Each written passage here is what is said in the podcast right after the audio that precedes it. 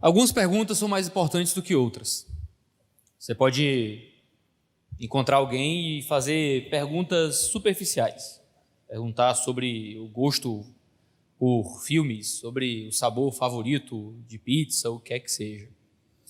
Jesus faz duas perguntas para os seus discípulos em Mateus 16. E essas perguntas guiam muito daquilo que é a vida cristã genuína.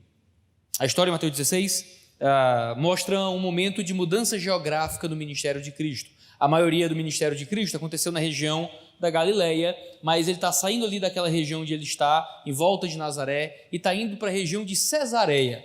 Cesareia de Filipe, diz o texto.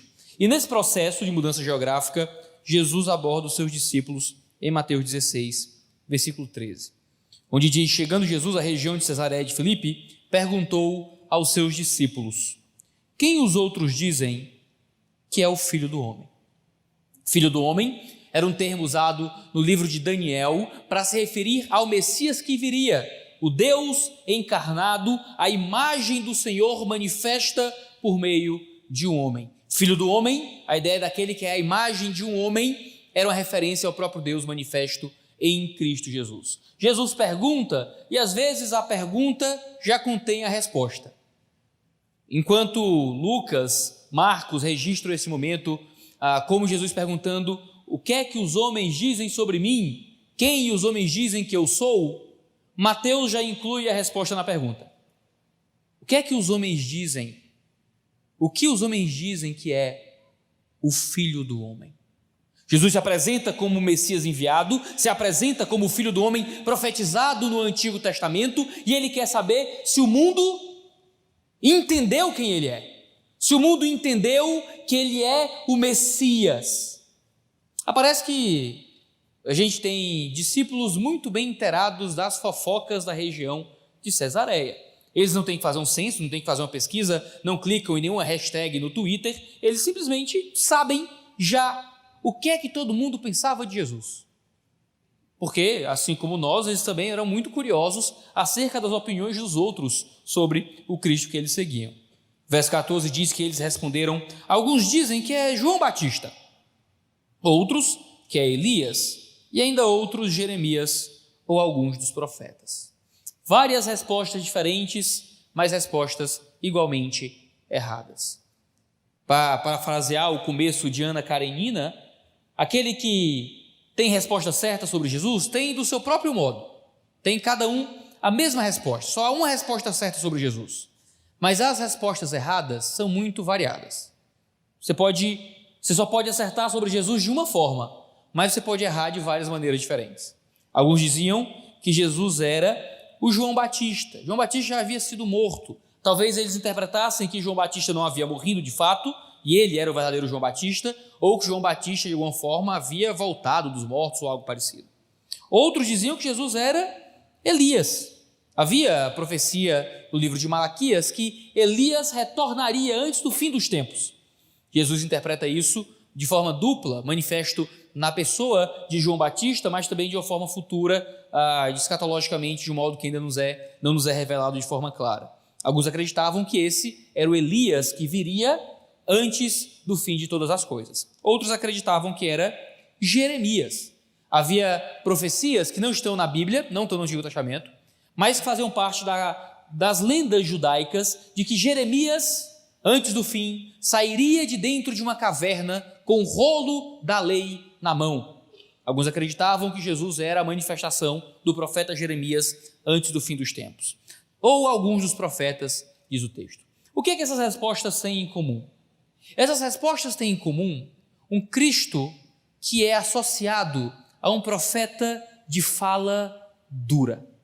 João Batista era um pregador duro, raça de víboras, ele dizia: arrependei-vos, quem vos ensinou a fugir da ira vindoura? Ele diz. Elias foi aquele profeta que pregou contra os profetas de Baal, que se levantou contra o seu tempo. Jeremias, o homem das lamentações, que também se levantou em um tempo de catástrofe. Jesus não foi interpretado pelos homens do seu tempo como um bom amigo, como alguém agradável. ele não foi interpretado como um profeta consolador, como alguém que veio para trazer bênção, cura, prosperidade, a melhor vida agora. Ele foi interpretado como um, como um profeta cuja pregação doía. Um profeta cuja mensagem tocava no âmago, como João Batista, como Elias, como Jeremias o era. Infelizmente, quando a gente olha em volta hoje e pergunta nas cesareias de Filipe à nossa volta o que é que os homens pensam sobre Jesus, as respostas são diferentes. As pessoas gostam de falar do amor de Jesus, gostam de falar da graça, da misericórdia. Cantores populares cantam alguma coisa sobre Jesus. Pessoas que rejeitam Cristo como Senhor e Salvador querem aceitar Cristo como um pequeno padrão moral e um exemplo de coisas agradáveis.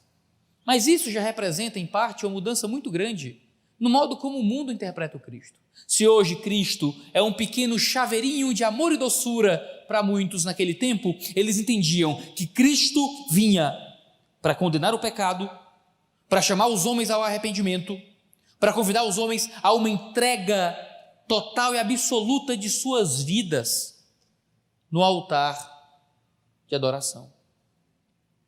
Os homens têm muitas opiniões sobre Jesus. É muito difícil alguém não saber nada. É interessante que os discípulos não dizem: Jesus, eles nunca te viram. O Senhor nunca veio na região de Cesareia de Filipe antes. Ninguém conhece o Senhor. Logo, eles estão esperando a possibilidade de conhecê-lo melhor para poder formar uma opinião mais embasada. Não é isso? Todo mundo tinha opinião sobre Jesus. Todo mundo já sabia o que crer sobre Jesus. É a realidade à nossa volta. As pessoas têm ideias sobre Jesus, possuem opiniões sobre Jesus. Das mais variadas, a maioria é profundamente errada. Tentam aceitar Jesus como um líder moral, tentam aceitar Jesus como um modelo de relacionamento humano, olham para Jesus como um bom exemplo, olham para Jesus como um revolucionário político, como alguém que veio para balizar certas ou aquelas visões de mundo. Querem Jesus, querem um pedaço de Jesus, querem partes selecionadas de Jesus, mas não querem o filho do homem. Jesus não vem para ser escolhido quais pedaços seriam aceitos. Jesus vem para se entregar de forma completa. Os homens têm opiniões sobre Jesus, essas opiniões estão erradas, essas opiniões não representam quem Cristo realmente é. Foi C.S. Lewis que escreveu em Cristianismo Puro e Simples que é muito comum que as pessoas aceitassem Jesus como um padrão moral, mas não aceitassem Jesus como Deus. Ele vai dizer: ninguém pode encontrar em Jesus um bom exemplo, um bom profeta, um bom modelo, e não encontrar nele Deus Salvador. O argumento apologético do C.S. Lewis, autor de Crônicas de Nárnia, é que se Jesus diz que é Deus e sabia que não era Deus, ele era um mentiroso, um salafrário, um farsante. Você não usa como modelo de vida e comportamento um mentiroso, um charlatão. Se ele diz que é Deus e sabe que não é Deus, ele está tentando enganar as pessoas. Agora, se ele dizia que era Deus, pensava realmente que era Deus, mas não era Deus, ele era louco, ele era um lunático. Ele era uma pessoa com problemas psiquiátricos muito graves que devia estar internado em algum lugar tomando o remédio. Ele não precisava, ele não tem como ser seguido como modelo da fundação moral da humanidade. Ele era um louco, você não segue um louco como um líder do que quer que seja. Se Jesus dizia que era Deus e sabia que não era, ele precisa ser rejeitado. Se Jesus dizia que era Deus achava que era sem ser, Jesus precisa ser rejeitado. Jesus só pode ser seguido se ele dizia que era Deus, sabendo que era Deus, sendo Deus.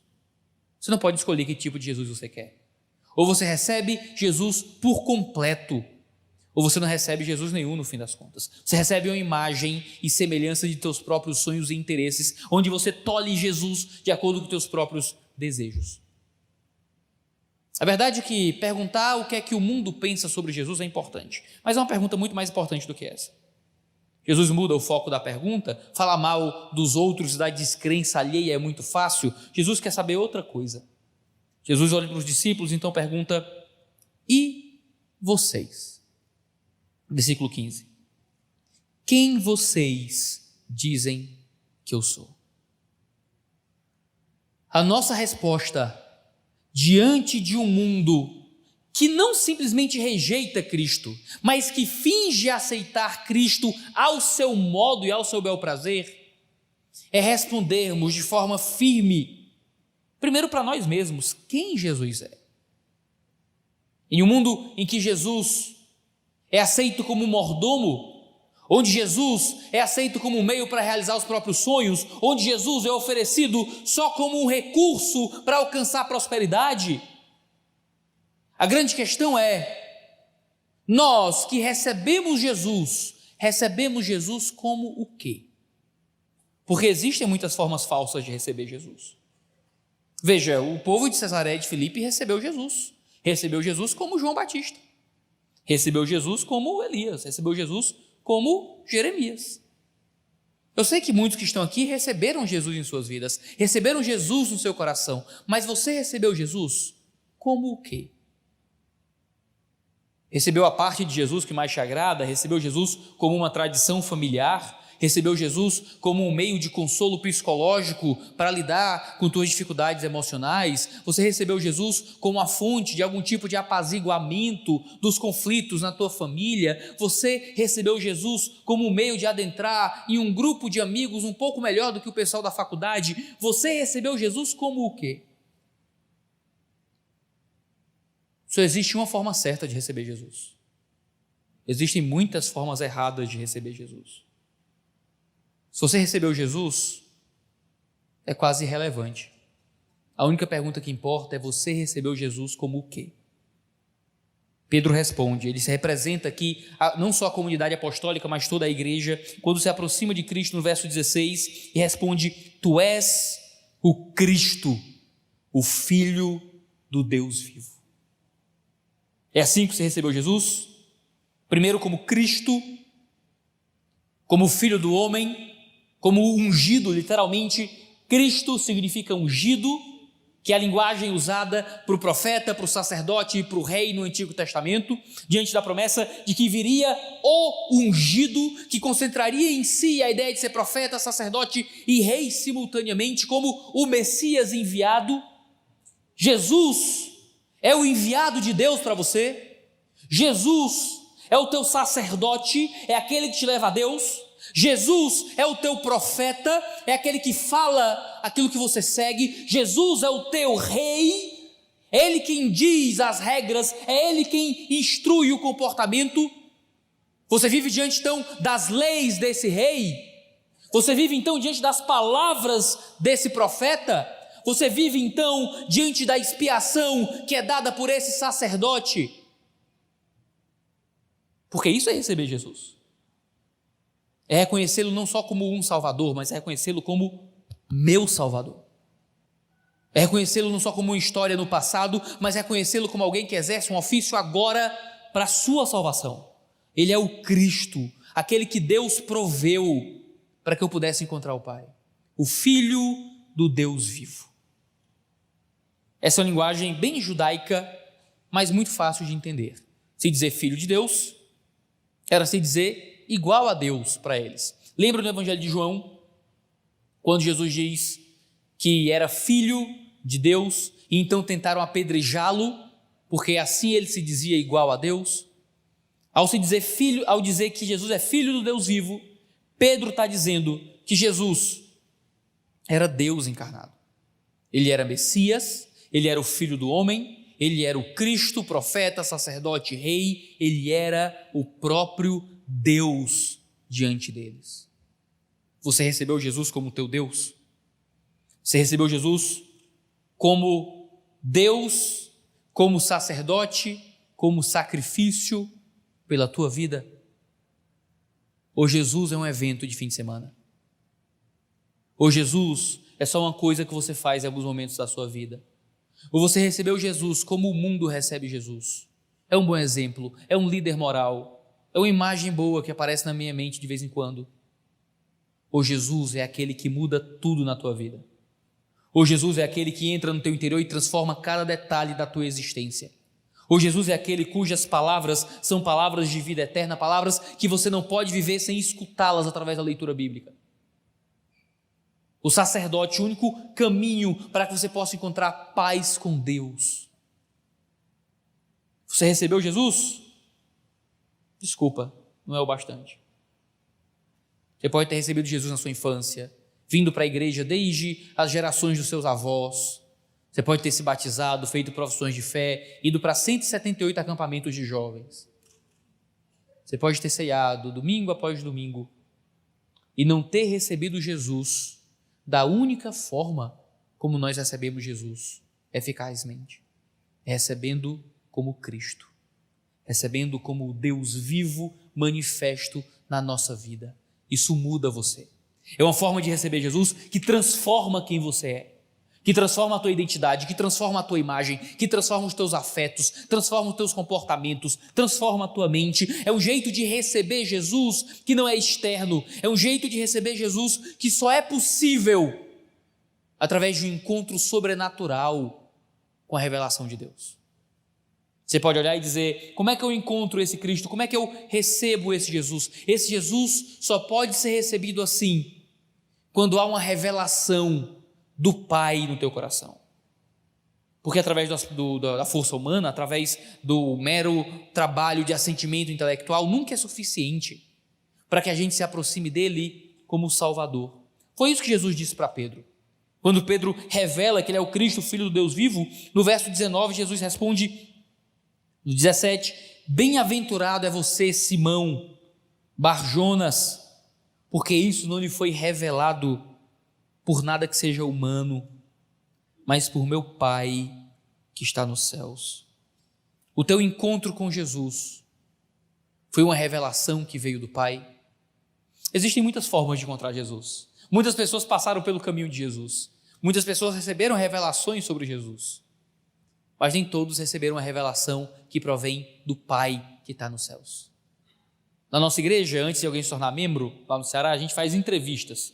Todo membro senta com pelo menos dois presbíteros da igreja e a gente tem uma entrevista. Eu escrevi a entrevista, demora uma hora e meia geralmente, pergunta algumas coisas importantes. E uma das principais perguntas é: me conta como é que você conheceu Jesus. Todos os que vieram de família cristã contam histórias muito parecidas. Eu vou para a igreja desde a juventude, eu participo da vida da fé, estava lá com meus pais, participava dos retiros de jovens. Mas eu encontrei Jesus mesmo, eu tinha 15 anos, pastor. Eu estava no devocional em casa, eu estava lendo a Bíblia. E foi ali que pela primeira vez eu senti que Deus falou comigo. Pastor, eu estava na igreja minha vida inteira, minha juventude inteira. Eu servia na igreja até, pastor. Mas um dia minha mãe ficou doente meu pai teve câncer, a empresa fechou, tudo deu errado e a gente ficou muito mal. A igreja chegou junto à nossa vida, a gente orava mais, e aí eu entendi, e aí finalmente eu vi Deus. Às vezes a gente encontra Jesus aqui. É uma parede, é uma luz, é uma cadeira, eu estou indo ver Deus, dizia o Matuto no Ceará. Vou colocar minha roupinha de ver Deus, para ir no domingo com a melhor roupinha para a igreja mas a gente não tem um encontro com Jesus que provém de uma revelação do Pai. A gente tem a casca de religiosidade. A gente tem o sepulcro caiado, aquele aquele caixão muito bonito e muito bem pintado, onde dentro, dentro a hipocrisia, a mentira, há pecados não revelados. A gente diz que encontra Jesus, usa a roupa de quem encontrou Jesus, usa o vocabulário de quem encontrou Jesus, vai para os lugares de quem encontrou Jesus, ouve as músicas de quem encontrou Jesus, mas o nosso coração nunca recebeu uma revelação do Pai. O nosso encontro é quase um fingimento. O nosso encontro é daquele que cruza com Jesus no fim de semana. Mas há um Cristo que no livro do Apocalipse escreve não aos descrentes, mas escreve a uma igreja de que eis que eu estou à porta e bato, para que alguém abra a porta para que ele possa entrar e comer com membros de igreja que mantiveram Jesus fora de suas vidas. Com pessoas que dizem ter encontrado Jesus, mas que nunca receberam uma revelação real do Pai. E talvez isso explique, talvez, a sua vida cristã completamente inoperante. Onde o cristianismo parece uma coisa completamente vazia para você. Porque talvez seja vazio para você. Porque talvez você só vem para a igreja no domingo e ainda não se comprometeu de fato com conversão da sua alma. com entregar tudo o que você é e tudo o que você tem para Cristo, com se dobrar diante desta cruz e clamar por misericórdia diante dos pecados do teu interior. Você precisa de uma revelação de Deus profunda, absoluta, transformadora. Nós achamos que a conversão é um mero assentimento intelectual. Eu concordo com isso aí. Virei crente. Achamos que a conversão é uma mera transformação em alguns comportamentos. Eu parei de fumar, eu parei de encher a cara de cachaça, eu não vou mais para os mesmos lugares, não fico vendo pornografia, pelo menos não com a mesma frequência, acho que virei crente. A gente acha que se tornar cristão, às vezes, é mudar só o grupo de amigos com quem a gente faz as mesmas coisas que fazia antes de ser crente. Se tornar cristão é uma transformação espiritual profunda de quem nós somos no nosso interior. Essa é a promessa da nova aliança em Jeremias, que quando ele nos encontrasse, ele trocaria o nosso coração, ele arrancaria algo de dentro de nós, um coração de pedra, colocaria um coração novo de carne, para que agora todos conhecêssemos a Deus debaixo dessa aliança. Ser salvo não é um mero assentimento intelectual ou emocional. Ser salvo é receber uma transformação genuína por meio do Espírito. É se tornar morada do Espírito Santo, é ser transformado por Deus, é receber a mente de Cristo, é existir um fruto desse Espírito que sai de dentro de você. É deixar para trás as obras mortas da carne para viver em novidade de vida. E isso só é possível quando você encontra Jesus por meio de uma revelação do Pai. Você já encontrou Jesus na sua vida? Você encontrou como? Como um brother que você cumprimenta de longe? Ou como aquele que você implora para que entre na sua casa e transforme a sua vida? O Pai nos céus revela. O Pai nos céus transforma e muda. É sobre isso que Jesus fundamenta a sua igreja. O verso 18, Jesus diz: Eis que tu és Pedro, e sobre esta pedra eu edificarei a minha igreja, as portas do Hades nunca prevalecerão sobre ela. Essa declaração de que Cristo é o Filho do Deus vivo, trazida por Pedro, compõe o fundamento sobre onde a igreja está construída. A igreja se sustenta unicamente em cima da certeza e da verdade de que Jesus Cristo vive, existe e nos constrói. Somos erguidos por Cristo firmados por Cristo, construídos por Cristo, de modo que as portas do Hades nunca prevalecerão. Todas as vezes que essa expressão portas do Hades aparece na literatura grega fora da escritura, só tem um sentido, é o sentido de morte. Jesus está usando a linguagem poética para falar sobre morrer. As portas do Hades não prevalecerão. É um jeito muito chique de dizer a morte nunca vencerá. A morte nunca vencerá a igreja, a igreja nunca morrerá, a igreja nunca acabará. Jesus sustentará o seu povo sobre ele. Ele é o fundamento da nossa fé. Ele é o fundamento da nossa vida, Ele é a nossa esperança, Ele é tudo. Não existe vida cristã que seja vivida fora dele. Fundamentamos a nossa vida em muitas coisas, fundamentando, fundamentamos a nossa fé em muitos eventos e acontecimentos, fundamentamos a nossa fé nos amigos, na integridade de alguma liderança, fundamentamos a nossa fé na qualidade dos eventos que estão em volta à vida de igreja, mas a única coisa que sustenta a nossa fé é a certeza de que Cristo veio, morreu e ressuscitou pelos nossos pecados. Sem isso, não há nada. Sem isso, recebemos Jesus como povo de Cesareia. Sem isso, aceitamos Jesus de forma externa apenas. É apenas tendo Ele como fundamento que a gente não é vencido pela morte. É apenas tendo Ele como fundamento que a gente passa da morte para a vida. É apenas tendo Ele como fundamento que a igreja recebe as chaves do reino, onde a igreja agora é esse lugar que reconhece quem está ligado nos céus e quem está desligado nos céus. Ser membro de uma igreja não é simplesmente escolher o melhor serviço de culto para você e para sua família. Ser membro de uma igreja é receber o reconhecimento de uma comunidade de que você realmente é fundamentado em Jesus, ser excluído de uma igreja, excomungado, disciplinado para fora de uma igreja, não fazer parte de uma igreja, é não ser ligado na terra, é ser reconhecido que você não está ligado nos céus, que você ainda não teve o um encontro genuíno com aquele que desceu dos céus para levá-lo com ele. Viver a vida da fé com uma comunidade, é o que marca a resposta que damos de que estamos fundamentados no Cristo, no Filho do Deus vivo. Acontece que foi só aí, apenas nesse momento, em que Pedro reconhece Jesus como o Senhor, Rei, Deus e Messias, que Jesus começa a trazer uma parte do seu ensino que ele não havia trazido em nenhum momento no Evangelho de Mateus. Por isso que Mateus 16 é um divisor de águas na narrativa desse Evangelho. Até aqui, procure, leia Mateus 1, 2, 3, 4, até metade do 16. Jesus não fala nenhuma vez que ele vai morrer. Jesus não fala nenhuma vez que ele seria assassinado. Ele não fala nenhuma vez sobre morte de cruz. Eu não sei se você sabe, mas a principal expectativa judaica sobre a vinda do Messias é que ele viria para que os judeus reinassem sobre todas as nações. Era a vinda do reino. Naquele momento específico, os judeus estavam debaixo do domínio do Império Romano, de forma que eles eram muito humilhados. Eles não podiam viver as suas leis civis. Lembre que para os judeus a fé não era só um ato privado com a ética pessoal e familiar, havia na fé judaica uma forma de governar um país, coisa que eles não podiam fazer porque estavam debaixo do domínio de um outro império. Eles pagavam pesados impostos a Roma como uma forma de reconhecer que eles estavam subjugados. Para muitos judeus, aquela era uma situação quase que equiparável a um tipo de exílio, a um tipo de diáspora. O Messias surgindo naquele momento, o Messias realizando milagres, atos sobrenaturais e deixando claro que ele era o filho do homem. Qual era a expectativa daqueles discípulos? Chegou o nosso libertador.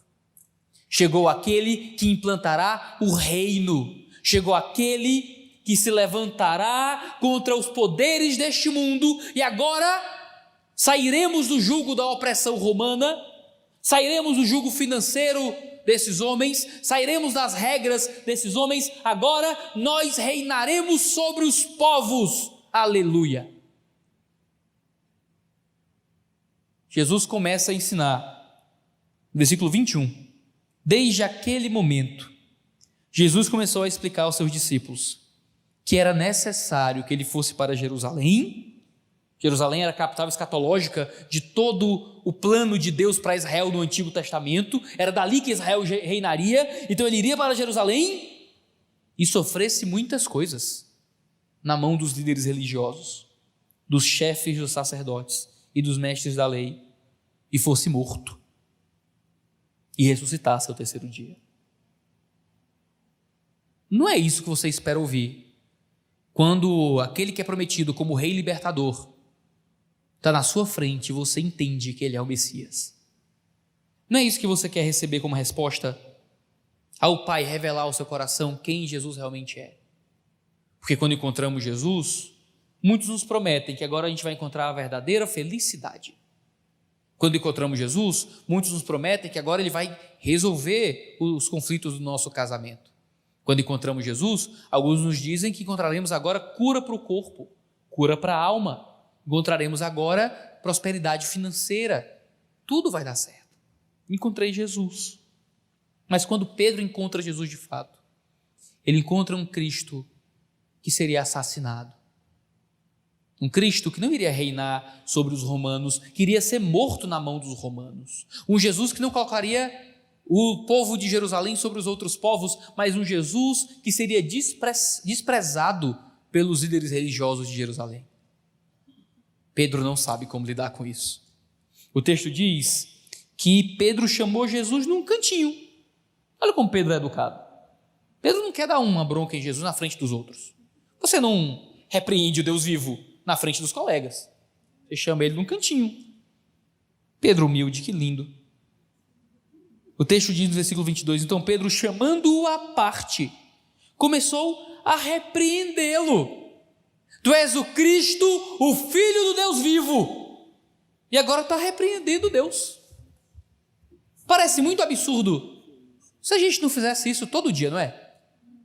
Se a gente sempre chamasse Deus num cantinho e dissesse: Deus, se eu fosse o Senhor, fazia assim não.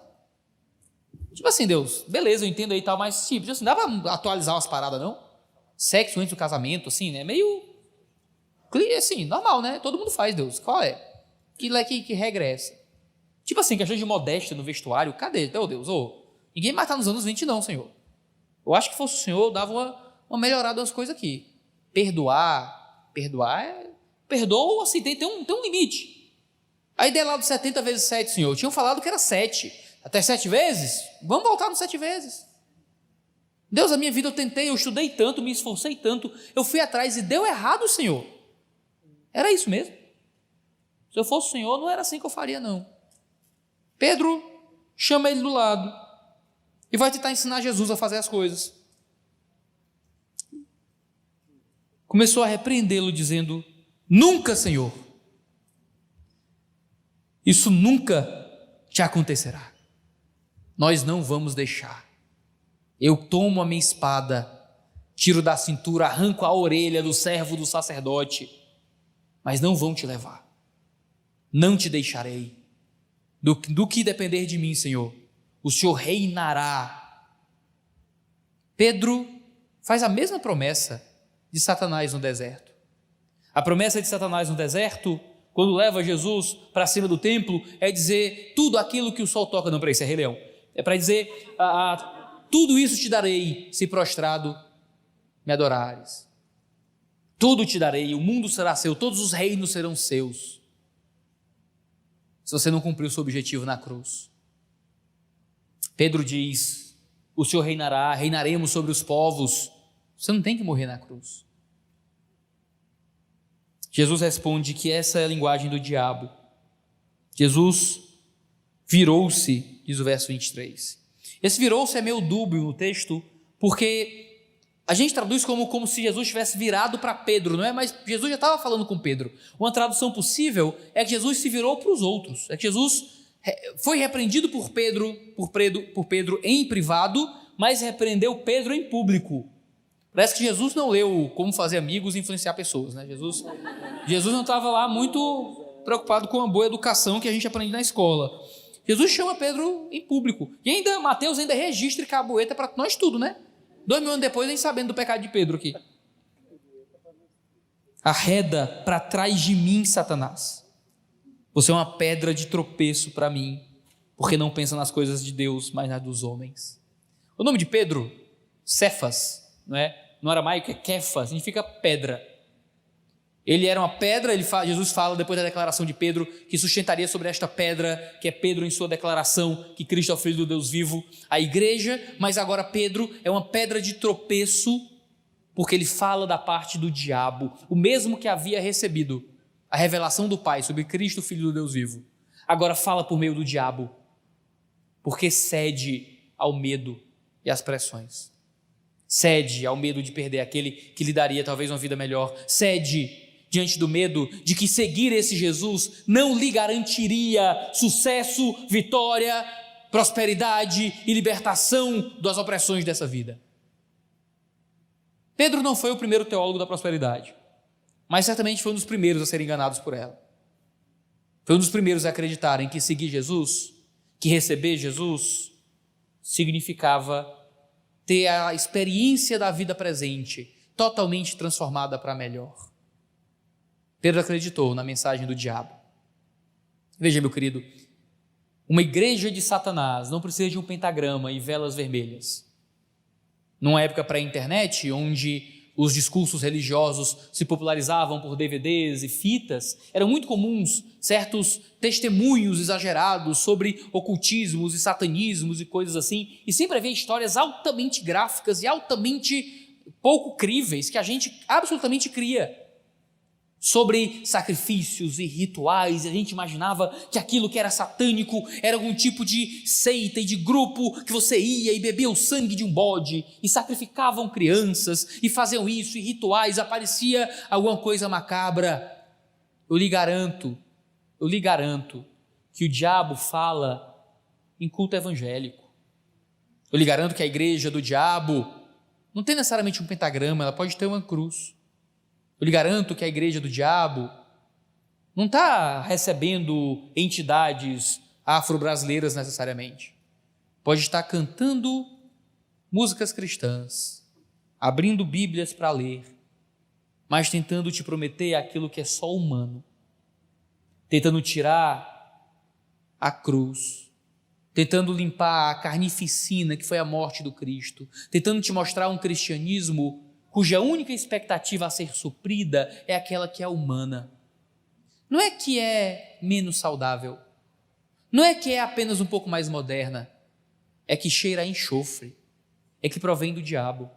Um cristianismo que prega um evangelho, que tira Jesus da cruz e que simplesmente promete o nosso reinado sobre este mundo, que promete a nossa vitória, o nosso sucesso e a nossa prosperidade, não é simplesmente um, uma corrente teológica diferente, é a mensagem do diabo, é a pregação do inimigo. Satanás se manifesta de forma explícita no deserto, Satanás fala por meio de um apóstolo em Cesareia de Filipe. Às vezes a gente só sabe identificar o diabo em uma das vozes dele. Mas quando o diabo fala de terno e gravata, com a Bíblia na mão, a gente engole. Porque faz bem. Porque é bonito, eu choro. É tão bom, pastor, afaga o coração, me ajuda na minha autoestima. Mas a pergunta que importa é: existe cruz? Existe o Cristo que morre? Existe o convite para a nossa própria morte? Ou é a promessa de que podemos seguir a Deus, receber Jesus, encontrar o Cristo, sem morrer com Ele? É isso que Jesus diz. Aquele que quiser vir após mim, tome a sua cruz, negue-se a si mesmo, tome a sua cruz e siga-me. Pois quem quiser salvar a sua vida, perdê-la. Quem perder a sua vida por minha causa, esse a encontrará. Pois o que adianta ao homem ganhar o mundo inteiro e perder a sua alma? Ou o que o homem daria em troca da sua alma? Porque o filho do homem virá na glória de seu Pai. E então recompensará cada um conforme as suas obras. Você quer seguir Jesus? Quer reconhecer a Cristo como Filho do Deus vivo? Negue-se a si mesmo. Para dizer sim a Cristo, primeiro você diz não para si. Você não pode estar cheio de Deus se ainda estiver cheio de si. Para encontrar Jesus, você começa dizendo não. Eu não vivo mais por mim. Eu não vivo mais pelos meus desejos, eu não vivo mais pelos meus sonhos, eu não vivo mais pelos meus prazeres, eu não vivo mais pelos meus valores. Eu quero seguir a Cristo, eu quero os valores de Cristo, eu quero agradar a Cristo, eu quero abrir mão do que precisar, Ele é tudo o que importa. Ele é meu alvo, é para ele que eu corro. Eu digo não, eu não quero, eu não estou aqui para me satisfazer, eu não estou aqui para me saciar. Se eu tiver que largar tudo, se eu tiver que perder tudo, eu perco, considero tudo como perda, como lixo, como esterco para alcançar Cristo, meu Salvador. Negue-se a si mesmo, tome a sua cruz. As cruzes enfeitam nossas igrejas, nossas camisetas gospels, mas a cruz no tempo greco-romano era simplesmente um instrumento para assassinar os piores criminosos. A cruz não era para todos, a cruz era para o pior do pior. Era cadeira elétrica, era injeção letal, era fogueira. A cruz era um instrumento de assassinato, era um instrumento de pena capital. É como se Jesus dissesse: Você quer vir me seguir? Você quer ser crente de verdade? Para além dessa visão superficial de fé, começa negando você mesmo. E encontra uma cadeira elétrica encontra uma forca, encontra uma injeção letal. Junta um pouco de madeira para a fogueira que você vai entrar, porque você vai morrer. Você vai deixar tudo para trás. Você nega a si mesmo e você morre. Não existe vir para Cristo e guardar uma parte de si. Não existe vir para Cristo e tentar guardar um pouco do velho homem. Você entrega tudo, você se entrega por completo para Ele. Morro contigo, Jesus, morro contigo naquela cruz, entrego a minha vida, eu sou teu, deixa-me ir. Para que você possa dizer, como Paulo: Não vivo mais eu, Cristo é quem vive em mim, a vida que eu agora vivo, vivo na fé no Filho de Deus. Você não encontrou Jesus se você ainda estiver vivo. Você só encontra Jesus depois que você perde tudo, depois que você entrega tudo, porque é aí que você encontra tudo. É nele que você encontra a vida. É nele que você encontra a alma. É nele que você encontra a vida eterna, porque ele voltará. Voltará ressurreto. não mais para morrer na mão dos homens, mas para aí sim reinar eternamente conosco. Você quer seguir Cristo assim? Esse é o seu momento de procurá-lo. Eu quero convidá-lo a Cristo. Eu não quero te chamar para vir aqui na frente. Mudar a tua geografia não serve de nada. Nem para levantar a mão, porque você levanta a mão e esse movimento do teu braço é só um movimento escapular, não serve de porcaria nenhuma. Pode servir para alongamento, sei lá. Eu quero que você mova o seu coração para Deus. Você mova o seu coração para Cristo. Para que você encontre agora um perdão e um relacionamento com Ele que talvez você nunca tenha encontrado, porque você nunca procurou de verdade. Baixe sua cabeça, feche seus olhos, vamos pedir que o Pai revele seu Filho a nós. Senhor Deus, obrigado pela tua palavra, pelo poder da tua verdade, pelo poder, pelo poder da Escritura, que o Senhor revela a nós. Oro, Senhor, para que aqueles que aqui estão, Deus, que já te conhecem, que já receberam a Cristo genuinamente, possam encontrar em Ti, Deus, força para crescer e se aprofundar nessa santidade. Força para crescer e se aprofundar nessa verdade que provém de Ti. Que isso possa fazê-los cada vez mais fiéis, cada vez mais íntegros, cada vez mais dispostos ao sacrifício. Mas oro especialmente, meu Pai, por aqueles que aqui estão, que ainda não encontraram Jesus de verdade. Que talvez sejam crentes, que se digam crentes, que leiam a Bíblia de vez em quando, que frequentem cultos, mas cujo coração ama o mundo acima de tudo. Vive a vida morta das obras das trevas, ainda como se fosse a vida digna de ser vivida. Que tem Jesus como um personagem distante, abstrato, etéreo, onde Jesus é só um nome. Ó oh Deus, que esses colegas encontrem Jesus. Que o Pai revele a esses corações a verdade inconteste de quem Cristo é e do que ele fez. Que eles morram, Senhor. Que eles neguem a si mesmos e que uma cruz seja posta sobre os ombros. O Senhor tem um plano maravilhoso para a nossa vida, mas esse plano inclui acabar com a nossa vida, destruir os nossos próprios interesses e nos fazer viver em novidade contigo.